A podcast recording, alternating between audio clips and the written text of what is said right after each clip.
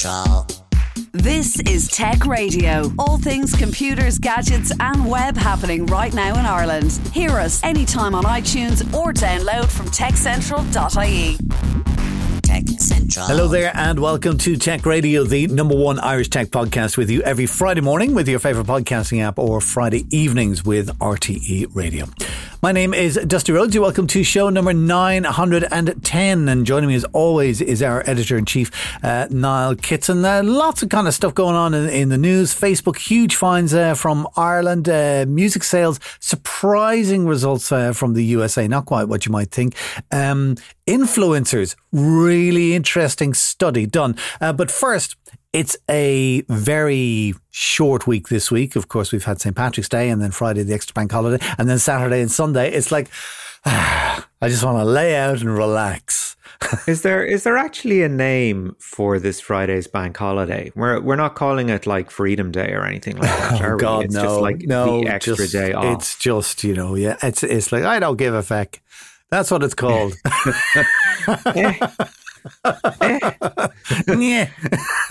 day. Whatever. Like why why would you bother going back into work on a Friday if you've had Thursday off? But isn't it? Do you know what? Isn't it so nice? It's kind of like it's even better than Easter for whatever reason. Because like you know, like you don't like Good Friday is not strictly a bank holiday. So like a lot of people mm. do work on Good Friday. Um, but just kind of this time around, I th- I think there's less people working around the St Patrick's Day weekend than there will be on an Easter weekend or yeah. Well, I tell you, I'm I'm in town at the moment, and um, you know the barriers are up for the parade, and you know things are things have been getting ready because we're recording this on on the Wednesday, so the parade hasn't hasn't happened just yet. And you know what? There isn't that same energy about the place just yet. Mean, I reckon next year we'll probably be back at at full strength, but I think there's still a little bit of hesitancy out there, even though the the mask instructions have have been dropped and all that kind of thing. So I don't know. I think it's a perhaps a good year just to get people out and about and happy to engage with public services yeah. again. Um, but that, and I, you know, I think that's the difference because it's like it's a four day holiday, but it's not. Mm-hmm. There's no focus on it. Do you know what I mean? It's not like no. Christmas where you've got to visit all your friends and family and do all that kind of stuff and buy presents, the shopping sure. and everything. So there's none of that stress. Uh, mm. Easter, you kind of you know there's certain expectations or maybe to you know kind of visit parents or whatever on on on. There's none of that. This is just no. it's a four day bank holiday weekend just for us. And as you say. Yep yeah, chill out. I'd, just, I'd just like relax. to say chill out. What is it? Netflix and chill. Well, I've watched Netflix everything on Netflix in the last two years. anyway, okay, se- Disney Plus and chill. There you go. Dis- Niall Kitson, wash your mouth out. Listen, because it is St. Patrick's Day, there has been a very, very special award uh, awarded this weekend. Tell us all about it. It's all to do with the uh, Science Foundation of Ireland. Yeah, Science Foundation Ireland have awarded their St Patrick's Day Science Medal. They they do uh, two medals, one for industry, one for academia, and the industry winners this year are the Stripe founders Patrick and John Collison, uh, famously of Limerick, I think, hmm. um, mm. and uh, the, their company now is worth ninety five billion dollars, if you can believe that, and is one of the great engines behind uh, e-commerce as we know it and payments processing. Yeah, it's becoming a, a verb. I'll stripe you. Sounds like something you do to somebody after. It, a, it sounds like somebody, somebody on a, on a, Saturday night. Well, listen, venting your frustrations uh, on the world. Uh, my uh, my better half uses Stripe, and uh, and that's what she just says to people. She says, "I'll Stripe you, or I'll send you an invoice by Stripe, or whatever." Like you know, and that's mm. that's the way she works it. So that's well, why it's when your company name becomes a becomes a verb. You know, you've made it. Well, that's it exactly. Like you know, so that, I mean, that is a pretty big honor for for the two boys. Certainly is, yeah. Uh, well, boys, I mean, they're they're well grown up at this stage, but uh, yeah, absolutely. I mean, you might remember their first company, Auctomatic, mm. uh, back in what was it, two thousand and five odd. They sold to eBay for I think it was a hundred million or something like that.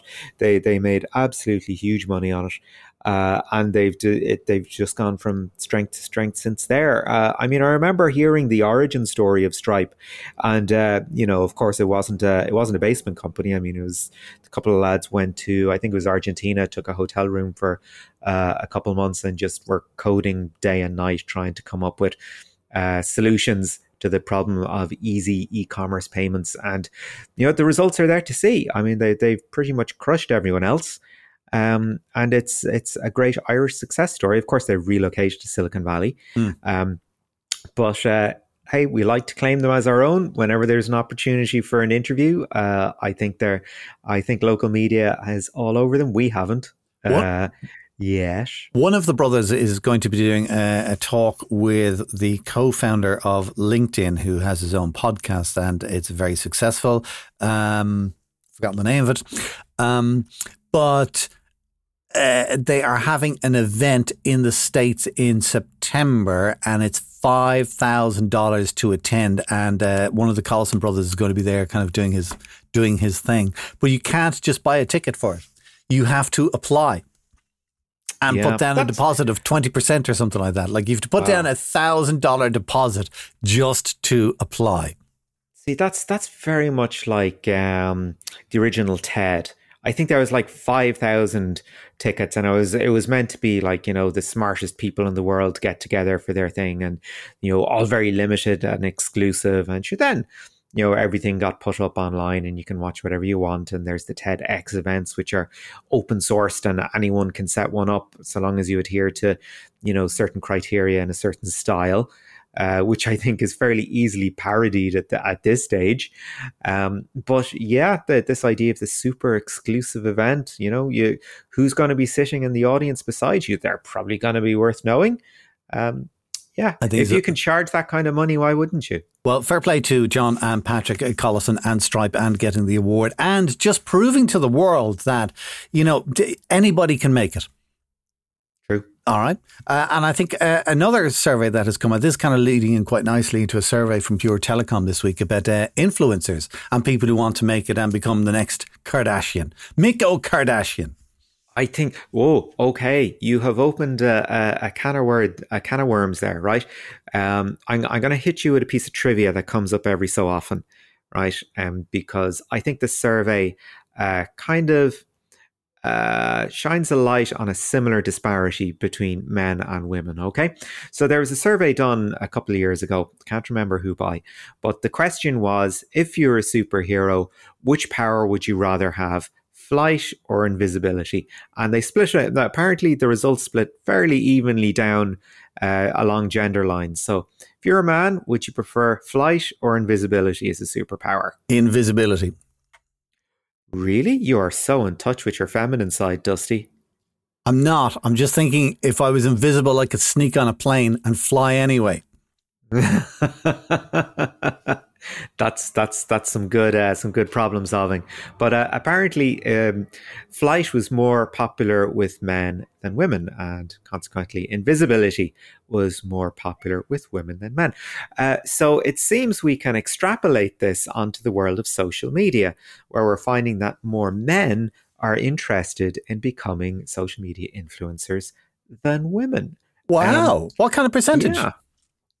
Uh, let me see if I have the gender breakdown exactly, because sometimes you you just get the uh, you know, and men would prefer uh, than women. Well, you're looking that up from because uh, I read the article earlier. From what I remember, it was something like they did the survey, and 48% of people surveyed, i.e., 48% of Irish adults, would be interested in becoming an influencer. And it's like but I think the way they're kind of looking at it is like they don't necessarily want to be an influencer on Facebook or social media or Instagram or what. They just want to be seen on social media as a dude or a dudette, if you wanted to put it that way. Um, they would rather be recognized for whatever it is that they do on social media than to be recognized by their boss for doing a good job. I thought that was very yeah. interesting. Um, okay, but, I found it. I got okay. the gender split here. Okay. All right, go on. Uh, 58% of men would like to be a social media influencer. Wow, that's a big swing. Yeah. 58 versus 45 well, personally, I would have thought mm. 42, seeing as it's the difference, um, would uh, of women. So there you go. Uh, That's interesting. I, I do you know bit, what? A bit of a split. Uh, after for somebody who's been in media and broadcasting, and I suppose it's easier to be an influencer when you're on the radio. Twenty years ago, maybe. Mm. I would hate to be an influencer now.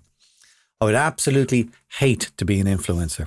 Why would you hate to be an influencer? Because essentially, what you're trying to do, I think, as an influencer, is you're trying to put yourself above everybody else to go, look at me, I'm amazing, or I know so much about this particular topic, and let me tell you what the story is.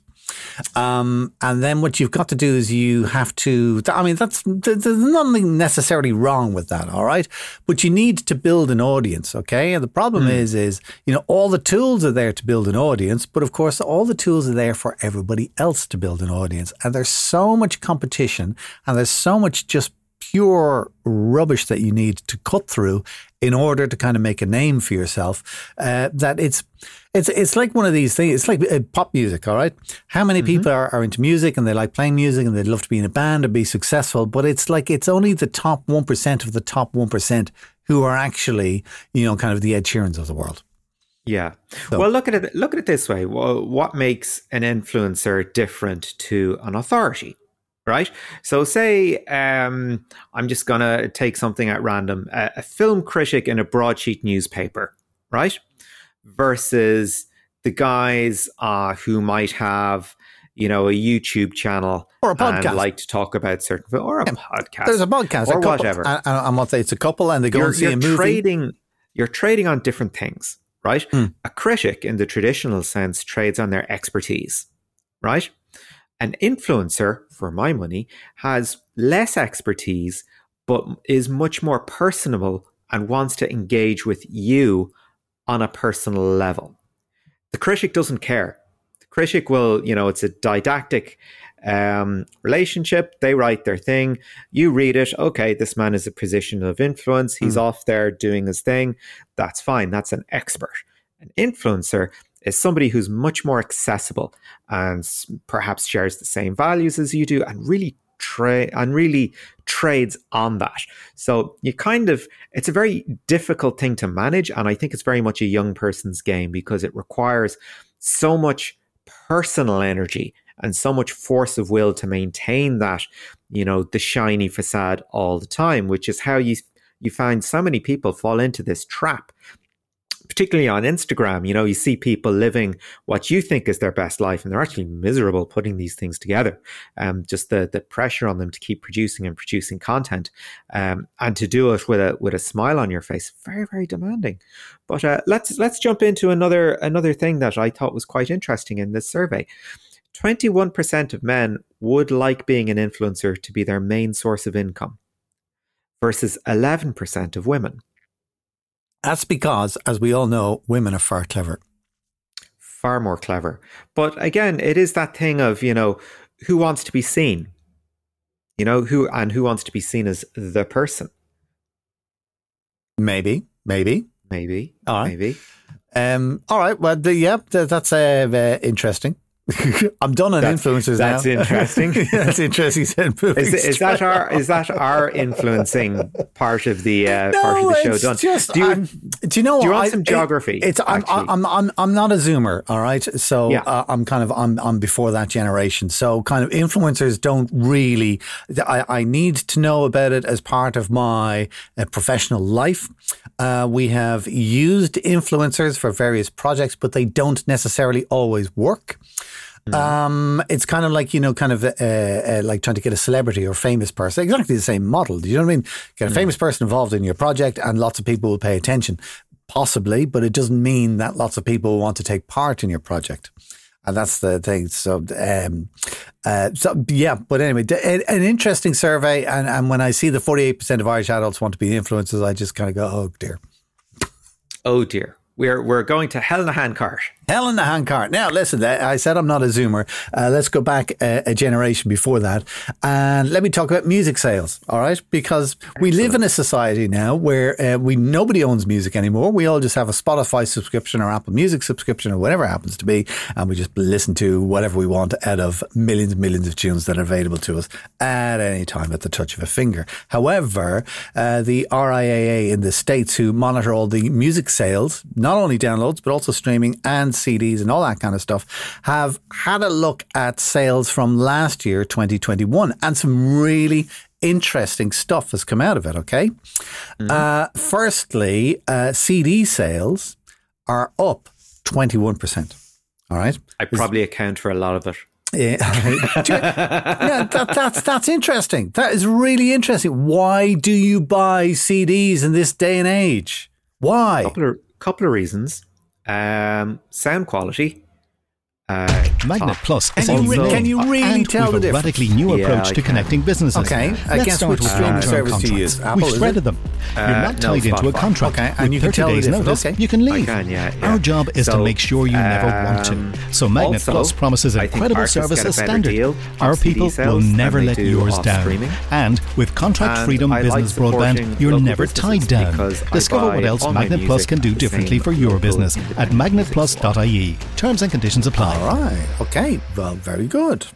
Well, CD there sales are up 21% in the States. And one of the reasons is a lot of people like to support uh, local stores and they like having owning a physical product. Uh, and the reason why it's up 21% is because most of the music stores uh, were closed last year. So that's kind of a low hanging fruit. So it kind, kind of, of is. It kind of is a little bit. But here's what's interesting, right? Is downloads, okay, which you can get anywhere you want, all right? And you just mm. buy your stuff on iTunes or wherever, all right? Downloads are down 12%. Okay. So comparing like for like, right? Mm. How much do CDs bring in versus downloads just based on those two stats? Up 21%, down 12%. Would you believe they both bring in almost the same amount of money?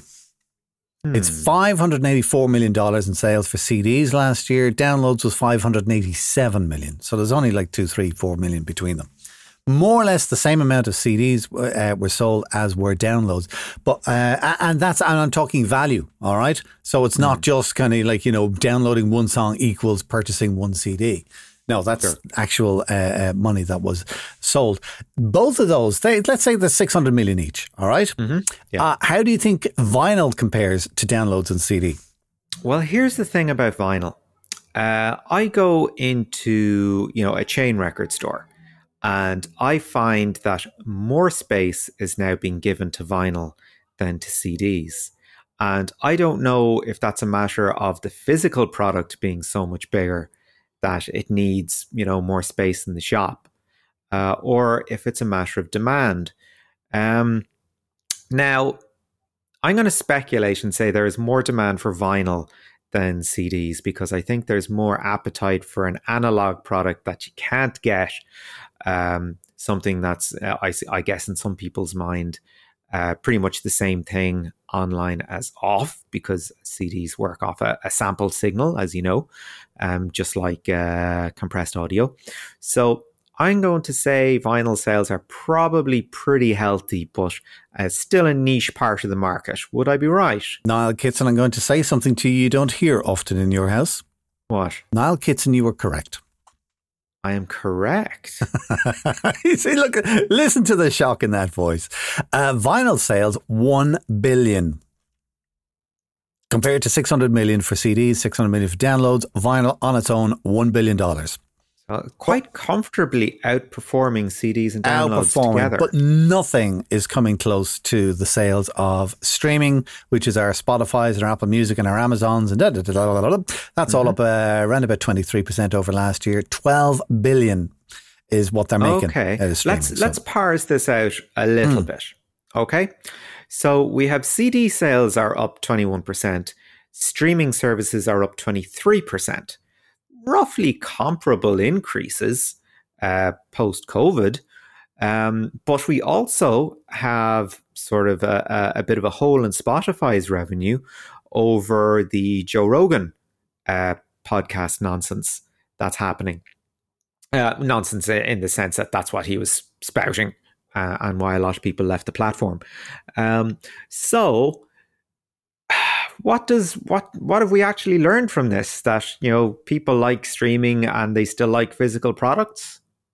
Convenience. Together? That that is exactly what it is. Do you know what it is? It's convenience. People are lazy as sin.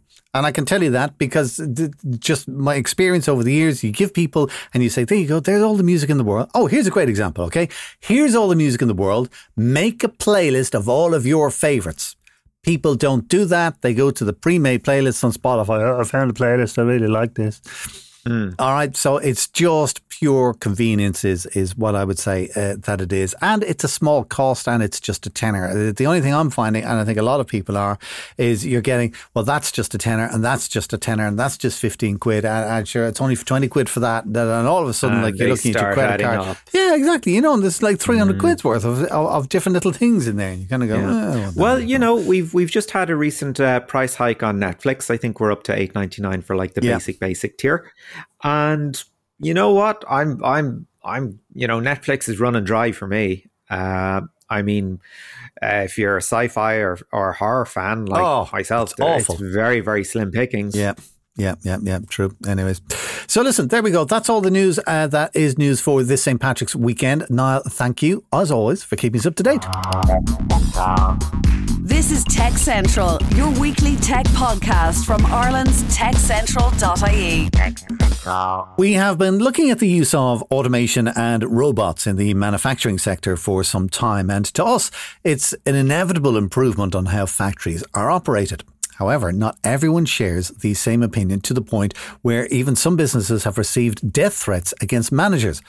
So, are robots really replacing human jobs? Does the fourth industrial revolution mean the end of the manufacturing sector? Niall Kitson spoke with Mark Gray, the UK and Ireland country manager with Universal Robots, about his vision of robots in the workplace and why there's no substitute for common sense. Mark, it's been a truly remarkable few years when it comes to digital transformation and automation uh, for various different reasons, which we'll, we'll touch upon as, as our conversation uh, progresses. But pre pandemic, I think it's fair to say that there was a certain distrust or a certain level of panic almost about uh, cobots, if you will, robots coming into factories and helping people work better, or in some cases, replacing human jobs, to the point where some people were receiving death threats. But that that attitude seems to have cooled somewhat over the last two years. Would you agree? I would. I've certainly seen the changing attitudes of manufacturers to looking at adopting uh, collaborative robots as part of the, the workforce, if you like. Um, the, the notion that cobots replace people um, is a little bit outdated because the clue is in the title of the product. It's a collaborative robot, so it's made to work alongside people. If we wanted to replace people with robots, we wouldn't have made it collaborative. What we see is uh, a robot that can work with a person to take some of the tasks and balance the tasks between the robot and the person and make them more productive.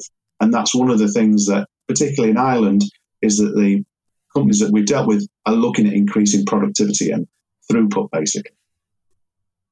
I suppose part of that element of productivity, seeing as we can't physically get people into the factories as much as uh, we would like, is creating sort of a non touch environment where you can work away with appropriate social distancing, with appropriate protective measures in place, um, but still manage to churn out. Uh, um, uh, a safe and accurate and, and a product that people can really stand beside.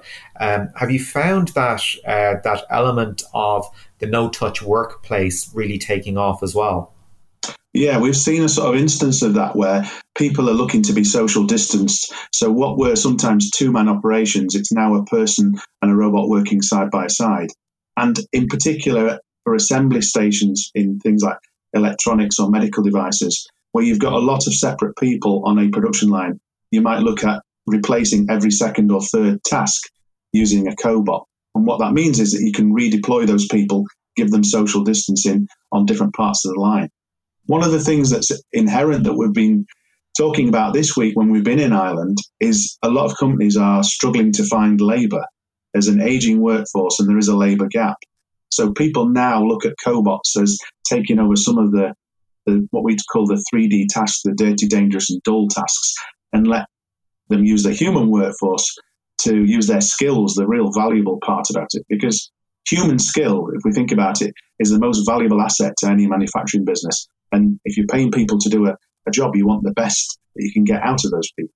You don't really want them to be stood doing a repetitive day in, day out task. That's where robots really come into their own. I think that the uh, that certainly works from a product development perspective as well. Uh, as well, if you look at companies that are looking to innovate, they can look at their supply chains, they can look at their factories, and go, do you know what? Where previously what we want to do, the kind of product we want to develop, would have required an extra step along the line. We can rationalize that back down and still develop new products that people will want. Exactly. We, we, we think that um, by using cobots as a technology, it also sort of um, makes companies more susceptible to adopting technology and the complete production process. And that means that they can increase their capacity, their output, which is, uh, which is the key for, for moving forward.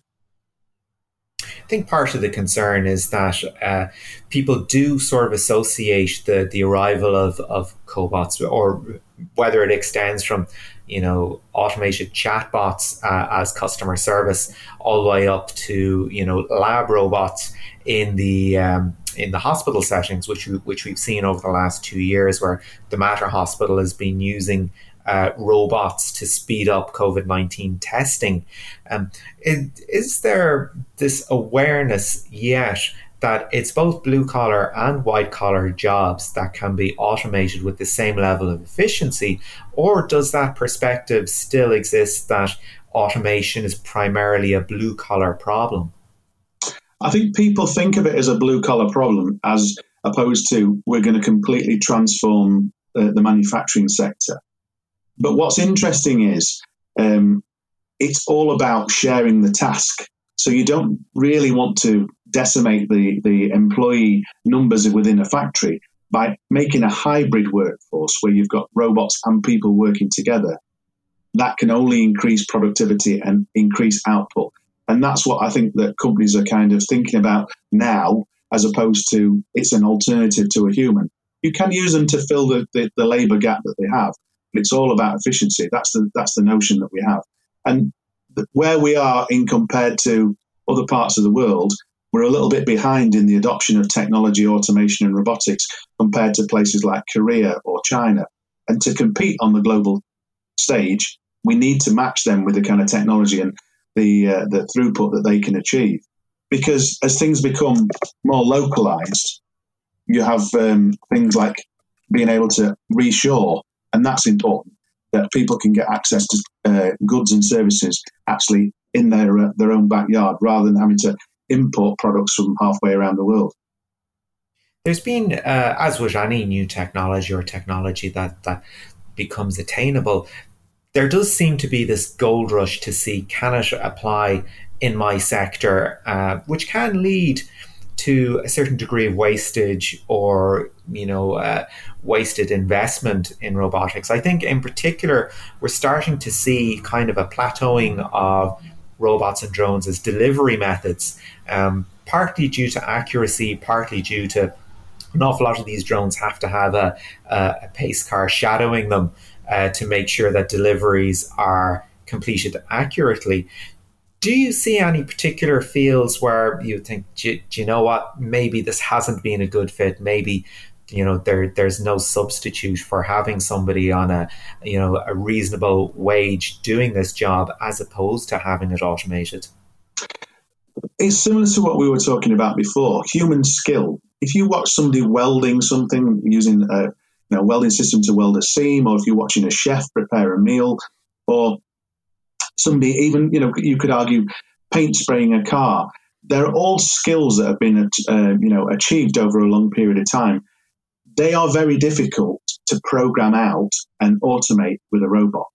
Um, robots tend to like consistency, things that, that come in the same shape and size continually, where humans are very adaptable. So those are the areas that we see that there's still human skill involved. Now, to give you welding as an example, there is a global shortage of, of welders, but you can actually operate a hybrid workforce where you might let the, the cobot weld up the really simple things, the smaller brackets, the repetitive sort of things, and let the, the actual skilled welders concentrate on their where they add real value to the end assembly, the bigger parts, the things that take real skill to do seams on things like tanks and vessels and stuff. So that's where we see that robots can come in and, and sort of share that that um, task base, if you like, with the, the normal employee workforce. And that was Niall Kitson chatting with Mark Gray, UK and Ireland Country Manager for Universal Robots. That's it for our show for this week. Do remember you can get the lowdown on all things tech in Ireland with hourly updates, daily newsletters, and more at our website techcentral.ie. And of course, you can listen to us each week online or Fridays with RTE Radio 1 Extra. Until next time, for myself, Dusty Rhodes, and from Niall Kitson, thanks so much for listening. Enjoy your St. Patrick's weekend. Take care. Get Tech Radio. Subscribe for free with iTunes or download on demand at techcentral.ie. Tech Radio is produced by digitalaudioproductions.com. Tech Central.